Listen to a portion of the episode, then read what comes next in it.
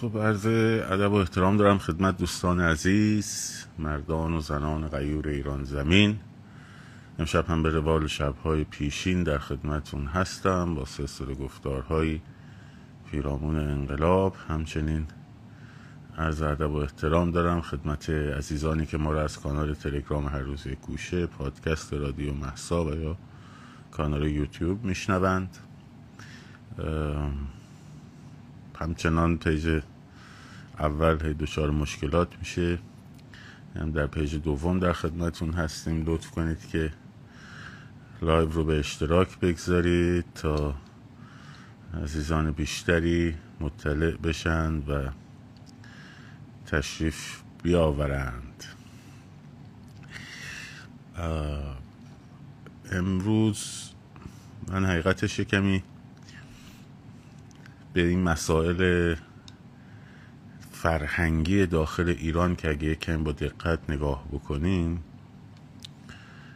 و نابسامانی های فرهنگی وضعیت شکافتی که بین اخشار مذهبی و غیر مذهبی وجود داره بحث قومیت ها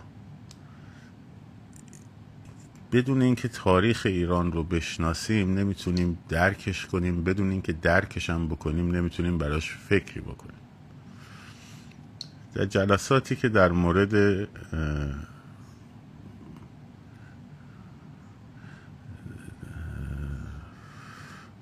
در جلساتی که در مورد فروپاشی امپراتوری عثمانی من صحبت کردم و اجاب کتاب صلحی که همه صلح ها رو برباد داد نقش منطقه‌ای سقوط امپراتوری عثمانی رو بر مسائل قومی در ایران یه کمی صحبت کردیم. اما به نظر می‌رسه که این کافی نیست. البته این مبحثی که الان می‌خوام باز بکنم خیلی مبحث طولانی و گسترده من فقط بهش اشاره می‌کنم و رد میشم از روش. اگه بخوام واردش دقیق بشم و بخوام تعریف داستانش رو بگم و این ماجراها خیلی زمان می‌بره. شاید ده جلسه من باید بنشینم در مورد ایران عهد صفوی و مسئله تشیع در ایران بشینیم کمی صحبت بکنیم که ریشه های بسیاری از چیزهایی که امروز می‌بینید رو در واقع درست بشناسین. خیلی چیزا در واقع ایران امروز فرهنگ ایران خیلی بیشتر از این که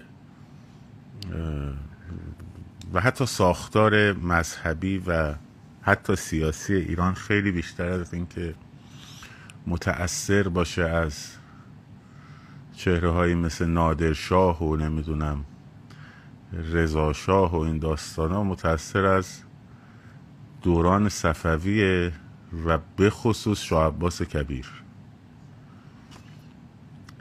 منتهای مراتب مثلا می‌دونستید همین ازان اشهد ان علی ولی الله و نمی‌دونم حی علی خیر العمل رو شاه اسماعیل اول شاه اسماعیل صفوی اضافه کرد به ازان خب، مردم ایران سنی شافعی مذهب بودن اکثرشون. آره، شاه اسماعیل اینا رو به زور شیعهشون کرد. حالا این تشیعه از کجا میاد؟ برمیگرده به شیخ صفی الدین اردبیلی که جد شاهان صفوی باشه یک فرقه ای رو درست می‌کنه. اینا فرقه های طریقتی بودن دیگه یعنی دراویش بودن. دراویش این دراویش در واقع شیعه میشن که الان در ترکیه علوی ها هنوز هستن. رئیس فرقه هم در اون دوره که شیخ صفی الدین میزیست حاج بکتاش ولی بود در عثمانی که شیخ بکتاش ولی هم بهش می‌گفتن.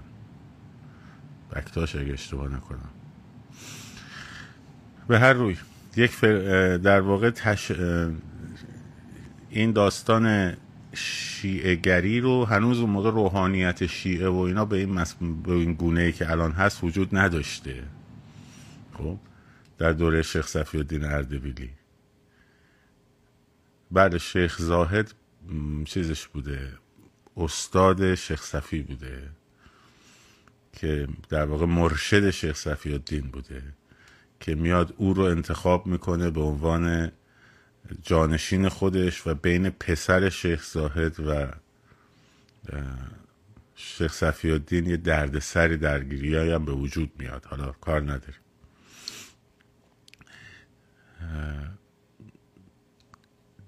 اونو داستان شیخ صفی الدین میگم. اگه بخوام همش رو بگم خیلی طول می‌کشه. خیلی طول می‌کشه.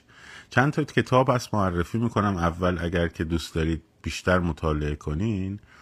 یکی ایران عهد صفویه خب که راجر سیوری نوشته. یکی دو تا تاریخ ایرانه که لورد کرزن نوشته.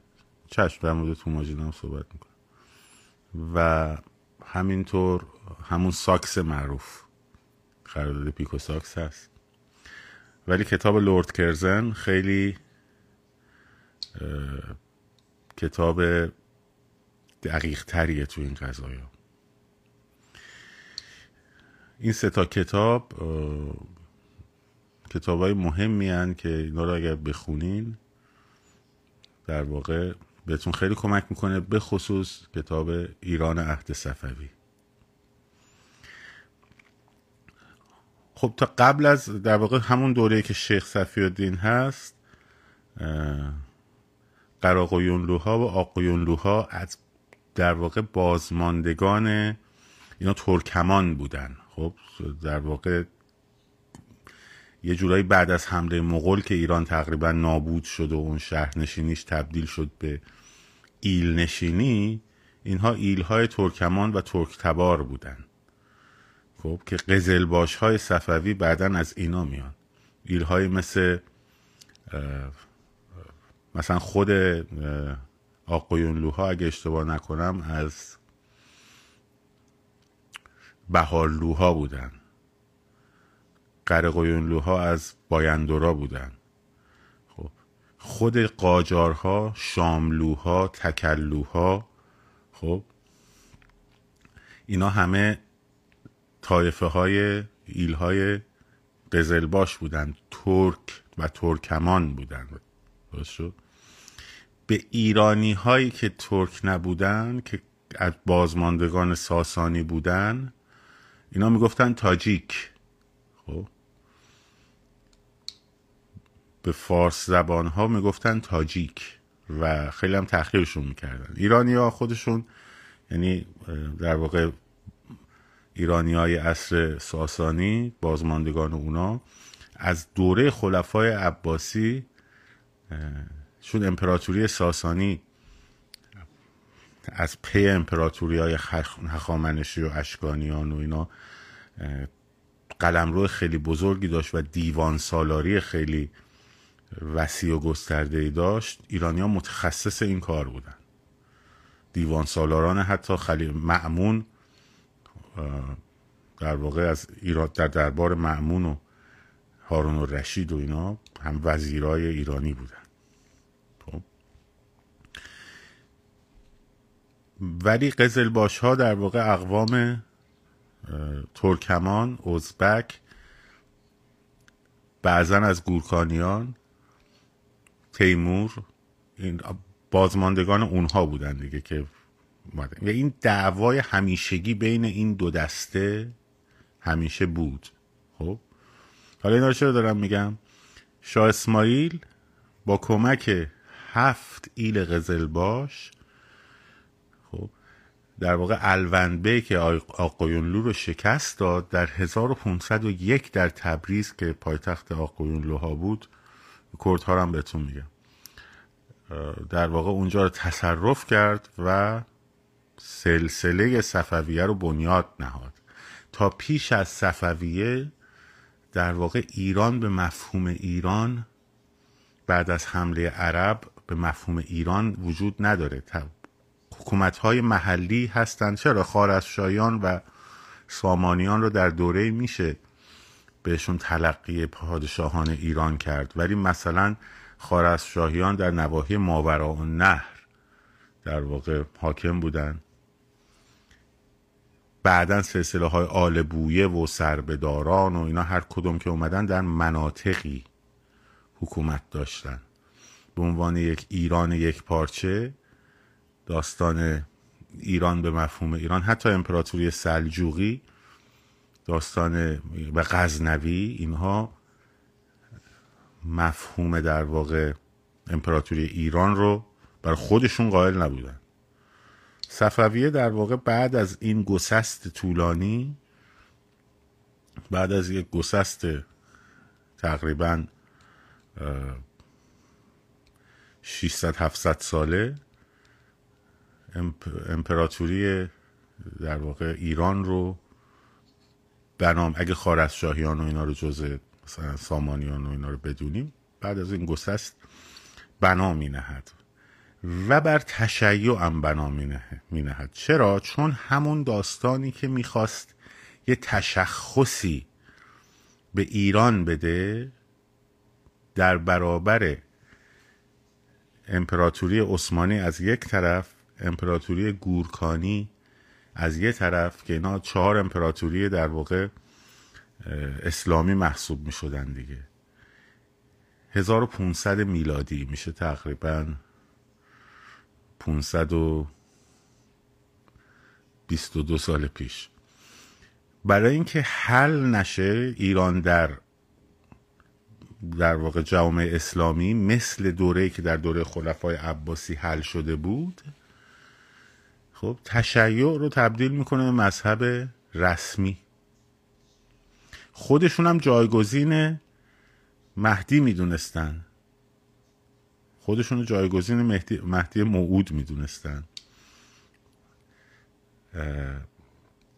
و شاه اسماعیل که اولین پادشاه صفوی 1501 در واقع در همون ابتدا 13 سال بعد در 1514 درگیر میشه با ارتش دیویس هزار نفری سلطان سلیم عثمانی سلطان سلیم اول که بهش یابوس سلطان سلیم میگن و در نبرد چالدوران چهل هزارم سرباز بیشتر نداشته از قزلباش ها قزلباش واجهی بود که برای تمسخر به در واقع همین ترکمان های ایران که خیلی جنگاور بودن ترک های عثمانی می‌گفتن یعنی کلا قرمز خب.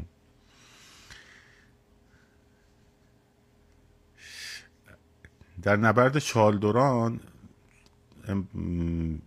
امپراتوری عثمانی توپخانه داشت و همینطور لشکری به اسم گنیچری تفنگدارای دستی پشت این توپ ها مستقر بودن. مدلی که بعدا ناپل اون ازش استفاده کرد. و دیوار غیر قابل رسوخ رو می ساختن مشاورای قزلباش سلطان در واقع شاه اسماعیل بهش گفتن که نزار اینا بیان تو پاشون رو مستقر کنن و این داستان ها از جناه چپ و عقب بهشون حمله کنیم ما. رو در رو باشون نشیم. هم تعدادشون بیشتره همین توپ ها رو دارن. نه اینکه صفوی ها نمی‌دونستن توپ چیه. قدرت سوار نظامشون رو کم می‌کرد. قزل ها اصلا از تبار مغول ها بودن دیگه. اون کماندارانی که روی در واقع اون کمانهای نعلی شکل مغول رو هم می‌کردن و طوفانی بود در که کل جهان رو در نوردید جنگاوران بسیار عجیبی بودن. گفتم ما پس این دیویس هزار نفر برمیایم منتها شما اینجوری نکن که به رو در رو وایستی و نمی‌دونم اینا. یه خزر باشه دیگه به اسم دورمیش خان. گفت نه یعنی چی؟ ما تیغ رو در رو می‌زنیم. بذارید اونا لشکرشون رو درست کنن ما هم لشکرمون رو درست می‌کنیم. از رو به رو با هم حمله جنگ می‌کنیم. سلطان شاه اسماعیل هم گفتش که من که راهزن نیستم آقا من قهرمانی و عین ارتش فرانسه تو جنگ جهانی اول. که گفتیم لباس قرمز ما شرافتمونه می‌خوان تنمون در بیارین آبروم چیزیم آبرومون میره. بعد می‌گفتم بابا از 200 کیلومتری معلومین. یعنی استتار کنین. خلاصه. یادم باشه زیاد قصه نگم. برم تو جنگ شالدوران دیگه نمیام بیرون. با اینکه از باز از جناه چپ وقتی از اینکه درگیری شروع میشه لشکر ایران به پیروزی هایی می‌رسه اما توپخانه عثمانی کار خودشو می‌کنه. اون اسبایی که صدای توپ رو نشنیده بودن تا حالا رم می‌کنن و فرار می‌کنن و شکست سنگین ایران در چالدوران می‌خوره و تبریز در واقع از دست میره. و در که بعدا اصلا تحماس میگیرتش حالا داستانش مفصله که شاه اسماعیل هم دیگه بعد از اون اسکل میشه قول معروف. میره میشینه و ازاداری می‌کنه و پرچم سیاه درست می‌کنن می‌زنن این برام بروش مینوشتن رو پرچم سیاهشون انتقام و افسرده میشه و کلا آدم عیاشی که بوده درویش هم الان ببینید این خاصیت ها هست. مثل اهل شریعت نیستن. عرقشون رو می‌خورن. انواع شهوترانی با هر همه اجناس چه مرد چه زن اینا هم انجام میدن. و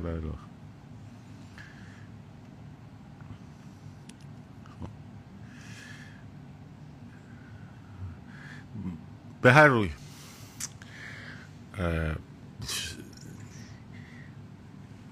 ساختاری که صفوی درست کرد شاه اسماعیل درست کرد برای صفوی. یه تعادل ظریفی بین قزلباش ها و حالا به اصطلاح ایرانیا که اون موقع گفتم بهشون تاجیک ها درست کرده بود که ایناشون با هم خیلی رقیب اصلا چش دیدن همدیگر نداشتن. اصلا چشم دیدن همدیگر نداشتن. مثلا منصبایی درست کرده بود مثلا به اسم وکیل یا وکالت که نایب السلطنه محسوب می‌شد. بعد اینو مثلا داده بود به قزل باش بعد پست سرج ازرمی رو مثلا داده بود یه جورایی به تاجیک ها خلاصه یه جوری اینا رو با هم سعی کرده بود یه تعادل ظریفی بینشون به وجود بیاره. بعد که شاه اسماعیل میمیره و پسر کمبیناش سلطان محمد خدابنده میاد سر کار که زنش مهد اولیا همه کاره بوده. که اول خواهرزنش رو می‌زنه کنار بعد خلاصه خواهرزن شاه رو می‌زنه کنار بعد خودش در واقع همه کاره میشه. اون شروع می‌کنه تاجیک ها رو یا ایرانی ها رو خیلی تقویت کردن تقویت کردن تقویت کردن. لج قزل باشا رو در میاره و خلاصه قزل باشا توته می‌کنن میرن ملکه رو خفه می‌کنن و بعد پسر شاه اسماعیل دوم رو میارن و آه تحماس رو نگفتم. شاه تحماس پسر چیزه. تحماس چهار نوبت با سلطان سلیمان درگیر میشه پسر سلطان سلیم. سلطان سلیمان دوره اوج امپراتوری عثمانیه. از یه طرف تا وین داره می‌گیره از یه طرف اولین حملش فقط پیش قراول سپاهش که ابراهیم پاشا آورد به تبریز هشتاد هزار نفر بود تا سپاه اصلی پشتش بیاد. شاه تحماس مونتا خیلی با اینا زرنگ جنگ می‌کرد. جنگ های چیریکی و سوزوندن مرتع ها و که یه دونه دونه گندم هم نمونه یا یه دونه علف اینا می اومدن جلو خط تدارکاتیشون بلند می‌شد نمی‌تونستن تدارک برسونن به اسباشون تو سرما هم میافتادن و میمردن و همینجوری بریم چهار نوبت سلطان سلیمان حمله کرد به ایران. خب؟ حتی بغداد مال ایران بود. و اینا آمدن همه رو گرفتن. دوره ای. بعد یه قرارداد صلحی بستن. حالا اینا رو کار ندارم. برش کنین. دارم سریع روش رد میشین خب سریع می‌خوام برسم به اون نتیجه که تو دوره شاه عباس به وجود اومد. تو دوره تحماس خلاصه بین قزلباشا درگیریایی به وجود میاد. اون دیوخان رو در واقع می‌کشن بعد تکلوها رو سرکوب می‌کنه. تحماس با شاملوها خیلی نزدیک میشه.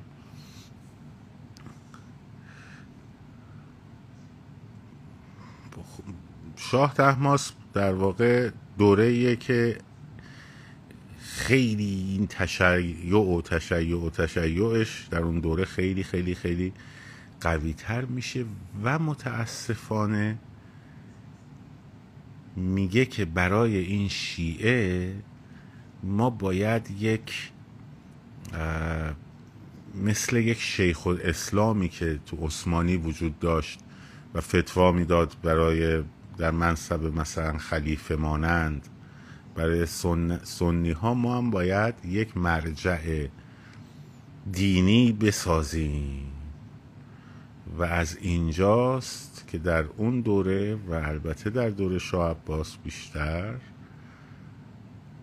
پدیده پلیدی به اسم آخوند شیعه سر برمی آورد. مجلسی رو استخدام می‌کنن حدیث میتراشن و کلینی و اصول کافی و بعدش نمی‌دونم. و خیلی ساختارش ساختار عثمانی و ساختار امپراتوری صفوی خیلی به هم شبیه حالا با یه تفاوت هایی که میگم تو دوره شاه عباس. تو اون دوره تشیع در واقع با هویت ایرانی یه جوری پیوند داده شد و یکی از دلایلی که این همه شکست خوردن از عثمانیا در اون ابتدا ولی از هم نپاشیدن این نکتهش مهمه. صفویه از هم نپاشید به خاطر چی بود؟ به خاطر این بود که اون ایدئولوژی شیعی مردم ایران رو دور اینا جمع می‌کرد. به عنوان نم... نایب مهدی می‌دیدن شاه و دیگه مرشد کامل بهش می‌گفتن. خب؟ می‌گفتن اب نداره. ما نمی‌تونیم بریم با عثمانی ها مثلا پیوند برقرار کنیم.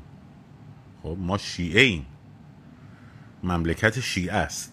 خب همین مملکت شیعه مملکت شیعه سبب شد که امپراتوری صفوی از هم نپاشه در اون دوره.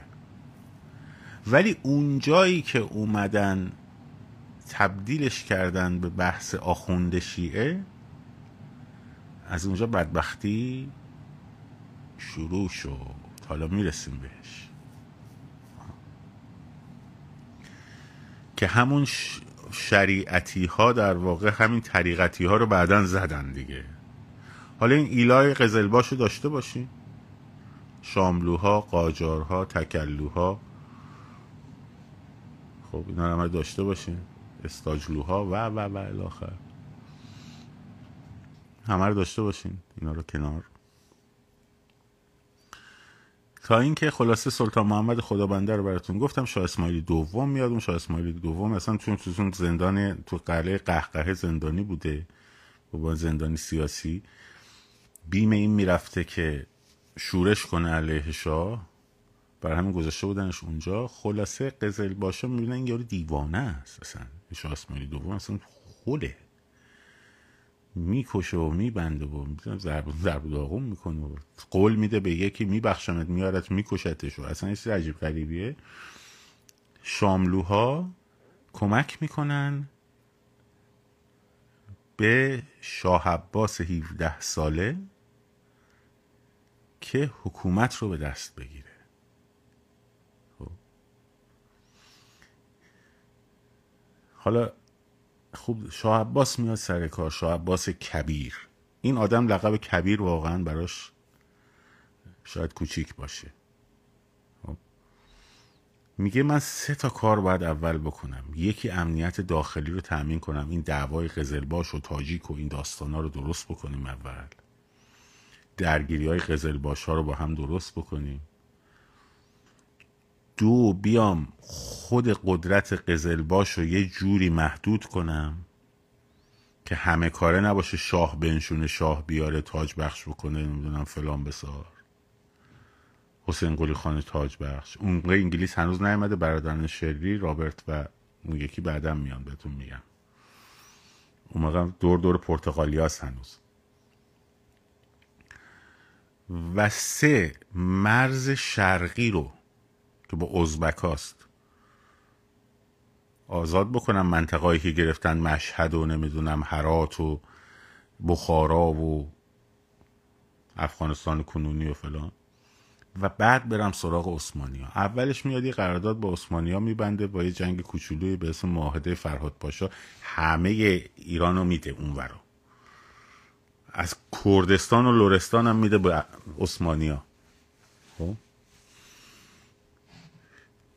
کردستان و لورستان هم میده به عثمانی ها. تبریز و قفقاز و ارمنستان و گرجستان و همه رو میده. میگه مال شما. معاهده بس مال شما. میاد از غلام های چرچیس و گرجی که اینا رو میارن مسلمونشون می‌کنن بهشون آموزش میدن یک ارتش درست می‌کنه. خب یه ارتش مستقل. الان بهتون میگم چه کاری کرد. سب کن. خیلی کار درستی کرد. یه ارتش مستقل درست می‌کنه برای اولین بار. ارتش تا قبل چجوری بوده؟ قزل باشا مثلا بهشون می‌گفتن این منطقه فارس مال تو خراجش هم مال تو فقط تو موظفی هر وقت جنگ شد این تعداد سرباز برای ما بفرستی و یه مختصری هم از درآمد مثلا مالیاتت بدی. اون این ممالک ممالک اونجا به وجود میاد. خب؟ مملکت فارس و مملکت بلوچستان و مملکت خراسان و مملکت دیاربکر و اینا خب از اونجا داره میاد. که بعدا قاجارا هم همینو احیا می‌کنن دیگه. این ارتش خصوصیه که درست می‌کنه ارتش ایران رو درست می‌کنه که البته پول لازم داشته یکم مشکل مالی هم داشته برای تأمینش. آره دیگه دوره تیول داری بوده. قدرت قزل باش کمتر میشه چون بالاخره یه نیروی نظامی جایگزین هست دیگه. حالا همچنان قزل باشا هستن و خیلی هم وحشی خیلی وحشی یعنی زنده زنده آدم میخوردن. شاه دستور می‌داد یا آدم زنده میخوردن.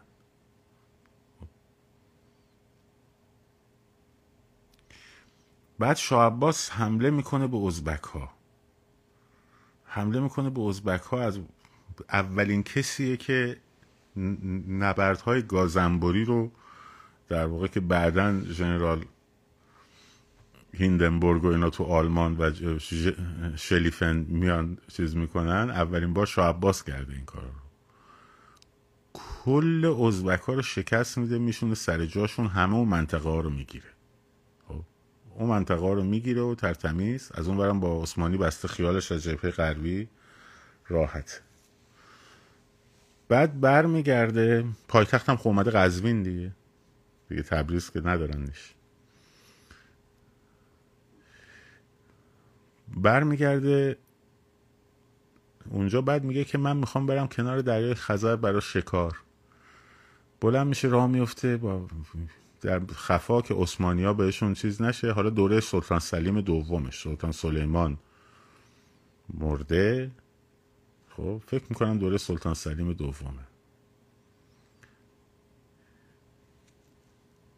بعد حمله می‌کنه به عثمانی با, با ارتش اولین ارتش ایران که از ارتش غلامان بوده و قزلباش ها تو همه جبه ها شکستشون میده. تبریز و پس می‌گیره نمی‌دونم قفقاز و پس می‌گیره گرجستان و پس می‌گیره. 1623 بغداد رو فتح می‌کنه. خب تمام مناطقی که نه قزل باشا کرد نبودن. تمام مناطقی رو که عثمانی گرفته بود و همه رو ازشون پس می‌گیره. بعد میره پای قرارداد. میگه حالا بیایم به این قرارداد ببینیم. بنویسیم. حالا اون خرج خرج اون ارتشه رو چجوری تعمین می‌کنه؟ اولین باره که شاه عباس اونجا می‌فهمه که باید یکم سکولار باشه. یعنی ادیان دیگر رو هم بپذیره به خصوص مسیحی ها رو که اونجا برادران شرلی میان در خدمت شاه عباس. جمهوری ونیز و بریتانیا تازه داره سر در میاره بلند میشه و با هلندی ها و اسپانیایی ها و پرتغالیات داره شروع می‌کنه به رقابت کردن در دریاها. بعد پرتغالیا رو با کمک انگلیسی ها از هرمز میندازه بیرون و بندر عباس الان اسمش بندر عباسه. و تجارت ابریشم رو در واقع دست خودش می‌گیره با ونیزی ها با مسیحی ها بر میدارن میارن نه این تاریخ ها به میلادیه بر میدارن میارن مسیحی ها رو در اصفهان اصلا اصفهان رو می‌کنه پایتخت درست می‌کنه اصفهان رو. به عنوان پایتخت صفوی. شهر اصفهان رو شاه عباس درست کرده. آفرین. وردی خان جز قزل های فرمانده های لشکرش. و اینا پول اون ارتش ایران رو تعمین می‌کنن. و با مسیحی ها متحد میشه. اولین کسی که شروع می‌کنه امتیازات هم دادن دیگه. انحصارهای تجارت رو دادن. اولین که در واقع ولی دو سه تا اشتباه می‌کنه. اشتباه اولش همون اشتباهی که سلطان سلیمان هم کرد. اصلا الگوش سلطان سلیمان بود. الگوی شاه عباس سلطان سلیمان بود. سلطان سلیمان تو تاریخ عثمانی بی‌نظیره. اصلا چیز غریبیه. خب. همون اشتباهی که سلطان سلیمان کرد این هم می‌کنه. از توطعه پسراش تا قبل از اون شاهزاده های صفوی و شاهزاده های عثمانی می‌رفتن در نوجوانی والی یه شهر می‌شدن. یه دونه در ایران یه دونه قزلباش هم می‌شد لله اینا بهش می‌گفتن لله. ترینینگشون می‌کرد آموزششون می‌داد. آماده می‌شدن برای نبرد و نمی‌دونم مملکت داری و این داستان خب؟ در سلطان سلیمان هم همین کار تا قبل از سلطان سلیمان هم همین بود. وقتی که در واقع سلیمان پسر ارشدش رو می‌کشه که یکی از والیای مانیسیا بود اگه اشتباه نکنم کی بود پسر ارشدش که کشت؟ خیلی هم آدم لایقی بود. بهش تهمت زدن. حالا یادم است ولش کن. سلیمان اومد پسراش رو پسراش رو دیگه نفرستاد برای مصطفی شاهزاده مصطفی برکل برای ولایت ها گفت بذار اینا تو حرم بمونن تو حرم سرا. خب. همین کار رو بعدا شاه عباس هم کرد. پسراش رو دیگه نفرستاد برای ولایت ها همه رو گفت تو حرم بمونن. البته شروع کرد کور کردن یه پسرش رو اون یکی رو کشت و حالا بماند داستان سه شاه عباس مریض شده بود. پسرش زودتر فکر کرد بابای مرده اعلام پادشاهی کرد بابای حالش خوب شد بچهش کور کرد و این شاهزاده های صفوی و عثمانی که بعدا تو حرم بزرگ شدن بین زنا زنان حرم دیگه اون قابلیت ها رو نداشتن. و همین یکی از عوامل انحطاط هم عثمانی شد هم حکومت صفوی شد. خب. این, این یک موضوع. دومین موضوع هم این مرجعیت شیعه بود که اول علمای اخباری اومدن بعد عمر کشون. خب. تو شاه اسماعیل کرد که تبرایان بهشون می‌گفتن این تولا و تبرا هست اصول مذهب. این مال اصول صفوی است.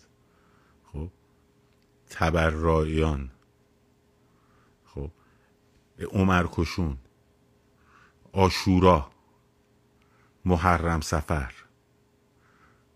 اینا همه داستانای دوره صفویه. حوزه های علمیه.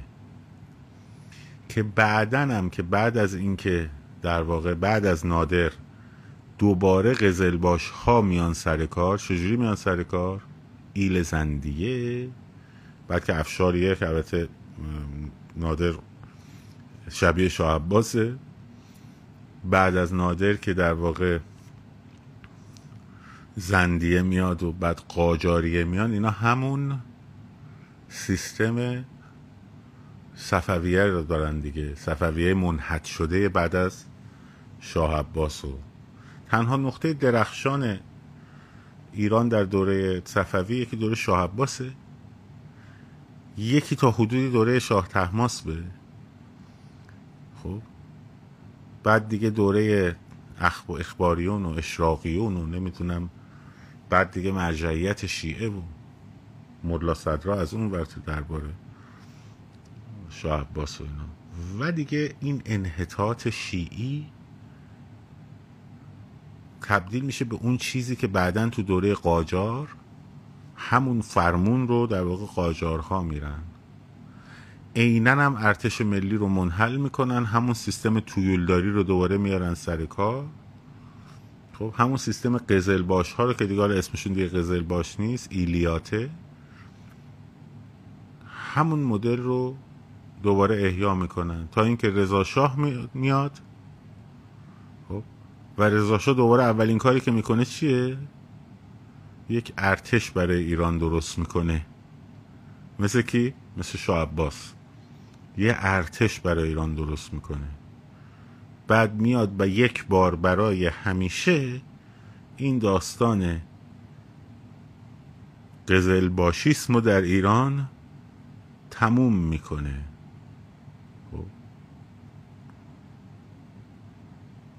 و مثل شاه عباس تلاش می‌کنه که با اینکه شاه عباس خیلی خودش به خودش می‌گفت کلب آستان علی. عباس. سگ آستان علی. ولی سکولار بود تو حکومت. و واقعا که حرفاشه میگه حکومت رو دین نباید بچرخونه.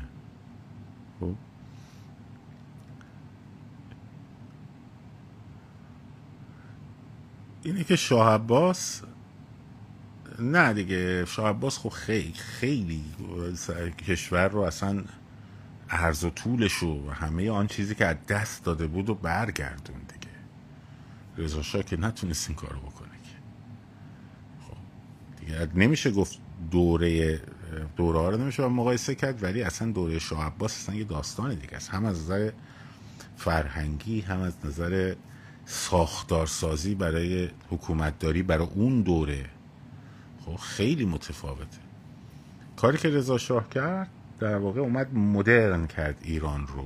که حالا اون داستانش کار نداریم. اینا رو همه رو من برای چی گفتم؟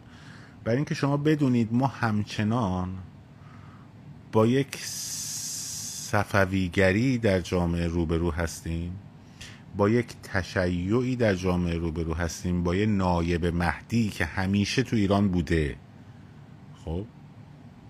روبرو هستیم و بدونید که اون چیزی که اون دوره عامل اتحاد ایرانیان شده بود عامل همزمان بدبختیشون هم شد. حالا می‌دونید چرا؟ هم عثمانی و هم امپراتوری صفوی که بعد ایران باشه در قرن 16 هم 17 هم و 18 هم خب اواسط قرن 16 هم قرن 17 هم و قرن 18 هم که اروپا به این نتیجه رسید که آقا علم یه چیزه این مزخرفاتی که داریم توی این مذهب ما می‌خونیم یه چیز دیگه است این اصلا علم نیست. خب؟ این رو تا الان هم هم نه عثمانی فهمید نه ایرانی ها فهمیدن. چجوری میگم؟ الان نسل الان نمیگم. حدیث خود مجلسی دیگه العلم و علمان. علم, علم دو علمه. علم الابدان و علم الادیان.